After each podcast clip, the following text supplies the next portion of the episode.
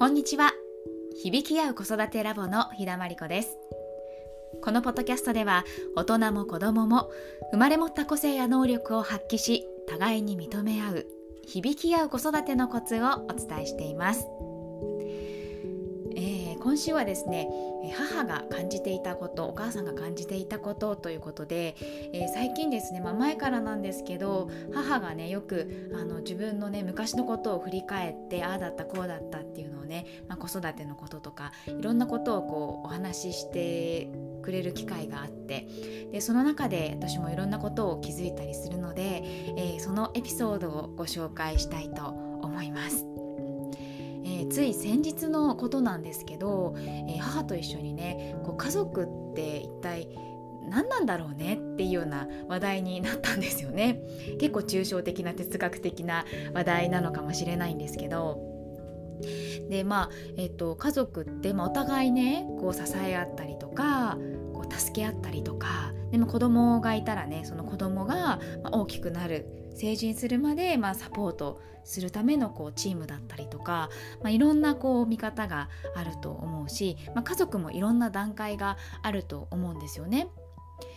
だけどあの最終的にねこう考えると誰もが結局はこう一人で死んでいくわけじゃないですか。家族みんながこう一緒に死んでいくとか生まれてとかじゃなくて一人一人が、え自分のペースで生まれて自分のペースでまた死んでいくっていうことを考えた時に家族としてのひとまとまりのこ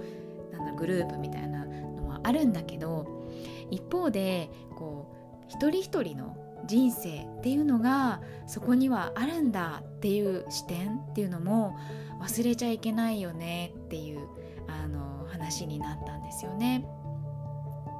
でまあその話題の中から母が言ってたのは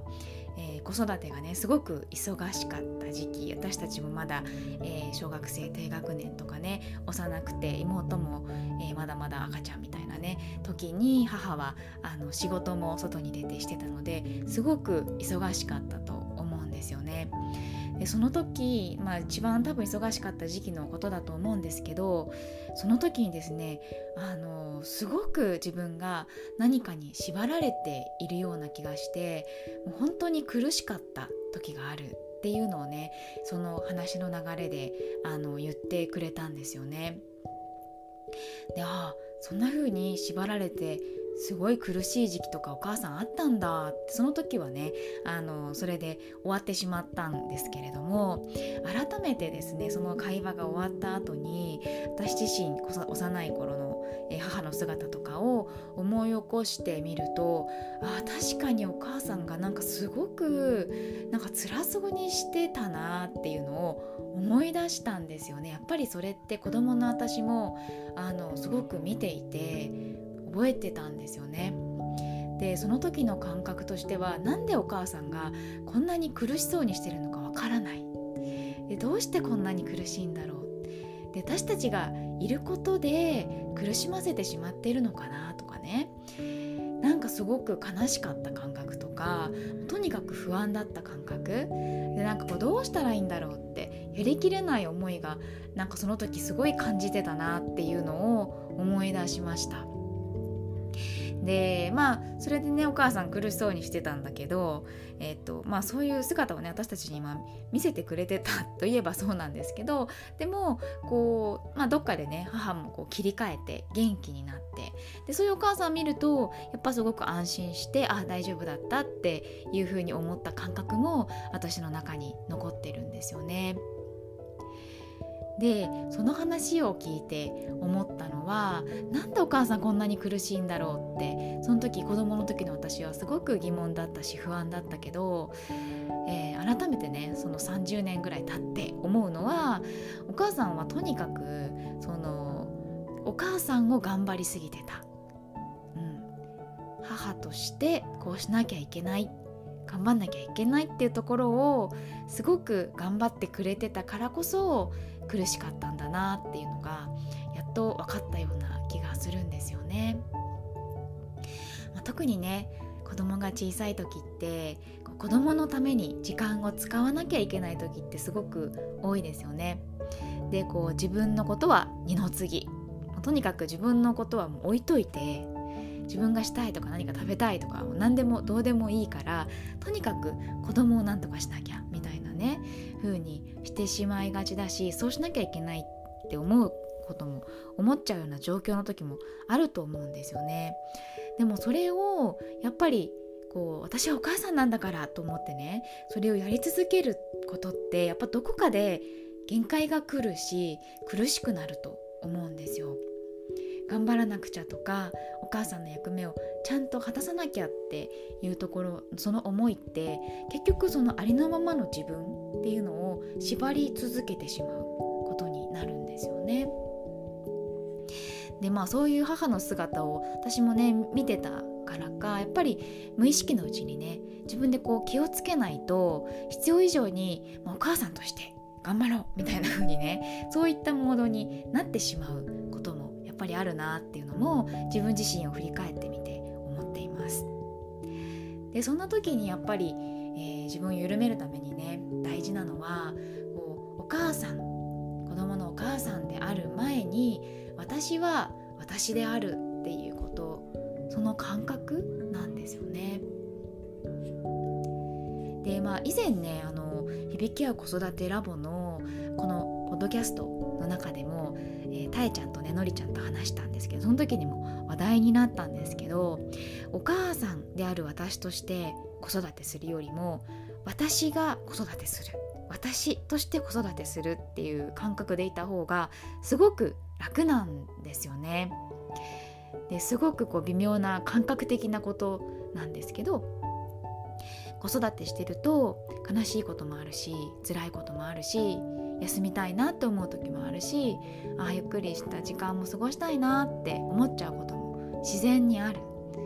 で、えっとまあ、そういった自分お母さんだったら本当はこんなことしないよねとかお母さんだったらこういうふうに接してるよねっていうところに自分を置き続けてしまうとそういった自分の自然な感情とか自然な思いっていうのはやっぱりこう見ないように押さえつけて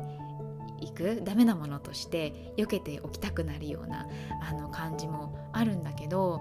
でも私だしっていうところにね戻るとそういった悲しい辛いとか休みたいとかそういったことも自分でも私だしって認められると思うんですよね。認めやすいと思うんです。でそういった丸ごとの私を、まあ、子供にこう見せていってもいいんだっていう風にするとすごく楽なんですよね。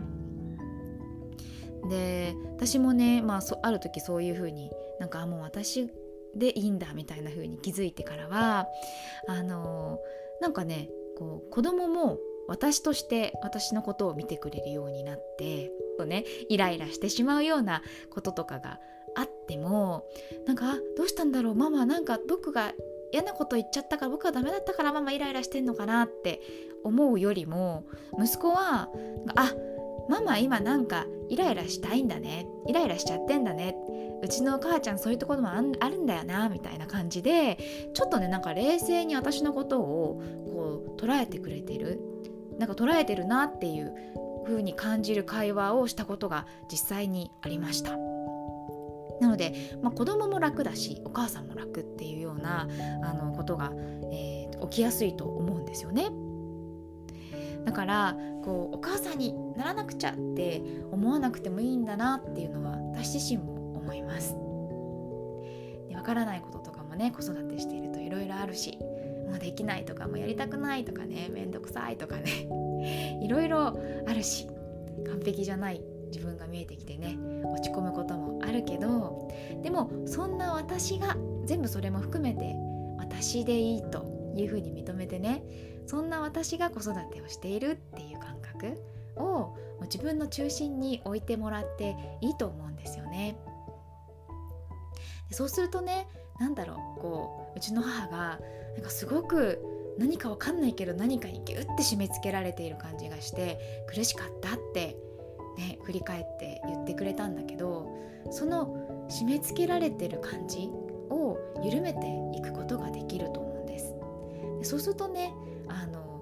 少し楽に大変な子育ての時期も乗り越えやすくなるんじゃないかなって思います。でもこの私の感覚をねこう中心に置いてっていうのすごくやっぱりこう抽象的だしこううまく捉えられないなっていう方も多いと思うんですけどもしね難しいなって思ったらまずは自分をね中心に置く感覚でやってみようってそれでも OK なんだってその方がうまくいくよっていうのをお伝えした上でそれがもしね難しかったら意識的に自分に戻る時間を作ってみる。っていうのもすごくおすすめです。私の友達はねあのすごく忙しくあのワンオペでね子育てして仕事も頑張ってってやってるんだけど、まあね、時々ねポンって休暇を取ってバッティングセンター行こうって言ってねバッティングセンターでね気晴らしをしたりしています。で他にもなんだろうなその子はねバッティングセンタースカッとしたいからバッティングセンター行くっていう選択をしたけど例えばねお茶の時間を取ったりとかあのなんか何かこうじっくりねこう本を読むのが好きとかこう趣味に没頭したいとかね。私の場合はこう人間とは何かっていうのをねこう学ぶことがすごい好きだったから、まあ、そういう講座とかに通ってみたりとかそういうのをもう作って OK っていう風に自分でしてで意識的にそういう時間も取っていこうっていうことをこう意識することであの自分の中でも私の私は私っていうところと私がお母さんをしてるっていうところのこうバランスがすごくあの取りやすくなってくると思うので是非ね自分の時間を作るっていう習慣も取り入れてもらうといいかなとしてね、えー、お母さんならなくちゃいけない。えーね、お母さんとしてこうあらねあらねばならないみたいなね。自分をギュッて縛りつけてくる感覚っていうのをもうとにかく緩めてあの楽にリラックスしてあの過ごそうっていうことをあの自分の一番の真ん中に置いて過ごしていただけたらいいなと思います。それでは今日はこの辺で。今日も聞いてくださりありがとうございました。響き合う子育てラボではメールマガジンをお届けしています。登録していただきますと、え、ありのままの自分と子供を認める秘訣ということで、えー、11日間のメール講座をプレゼントしています。あの自分の思い込みとかそれからこうしなきゃいけないとかねそうやってこうありのままの自分じゃない自分をこう自分に当てはめてしまっていることってあると思うんですけど、そうしたことにね気づいていくためのヒントみたいなのを結構ね細かく細かくあのこういう視点で思ってみたらどうですかとかこういう感覚使ってみたらどうですかとかねいろいろこうご提案してりしているので是非登録して読んでもらえたら嬉しいです。ではまた来週水曜日にお会いしましょう。